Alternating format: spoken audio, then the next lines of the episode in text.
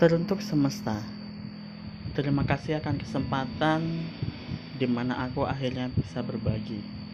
Berbagi mulai dari kisah, cerita lucu,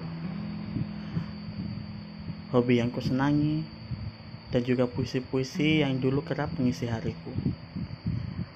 Mungkin saat ini sudah jarang aku menulis, tapi tetap aku masih ingin bercerita dengan cara yang lain.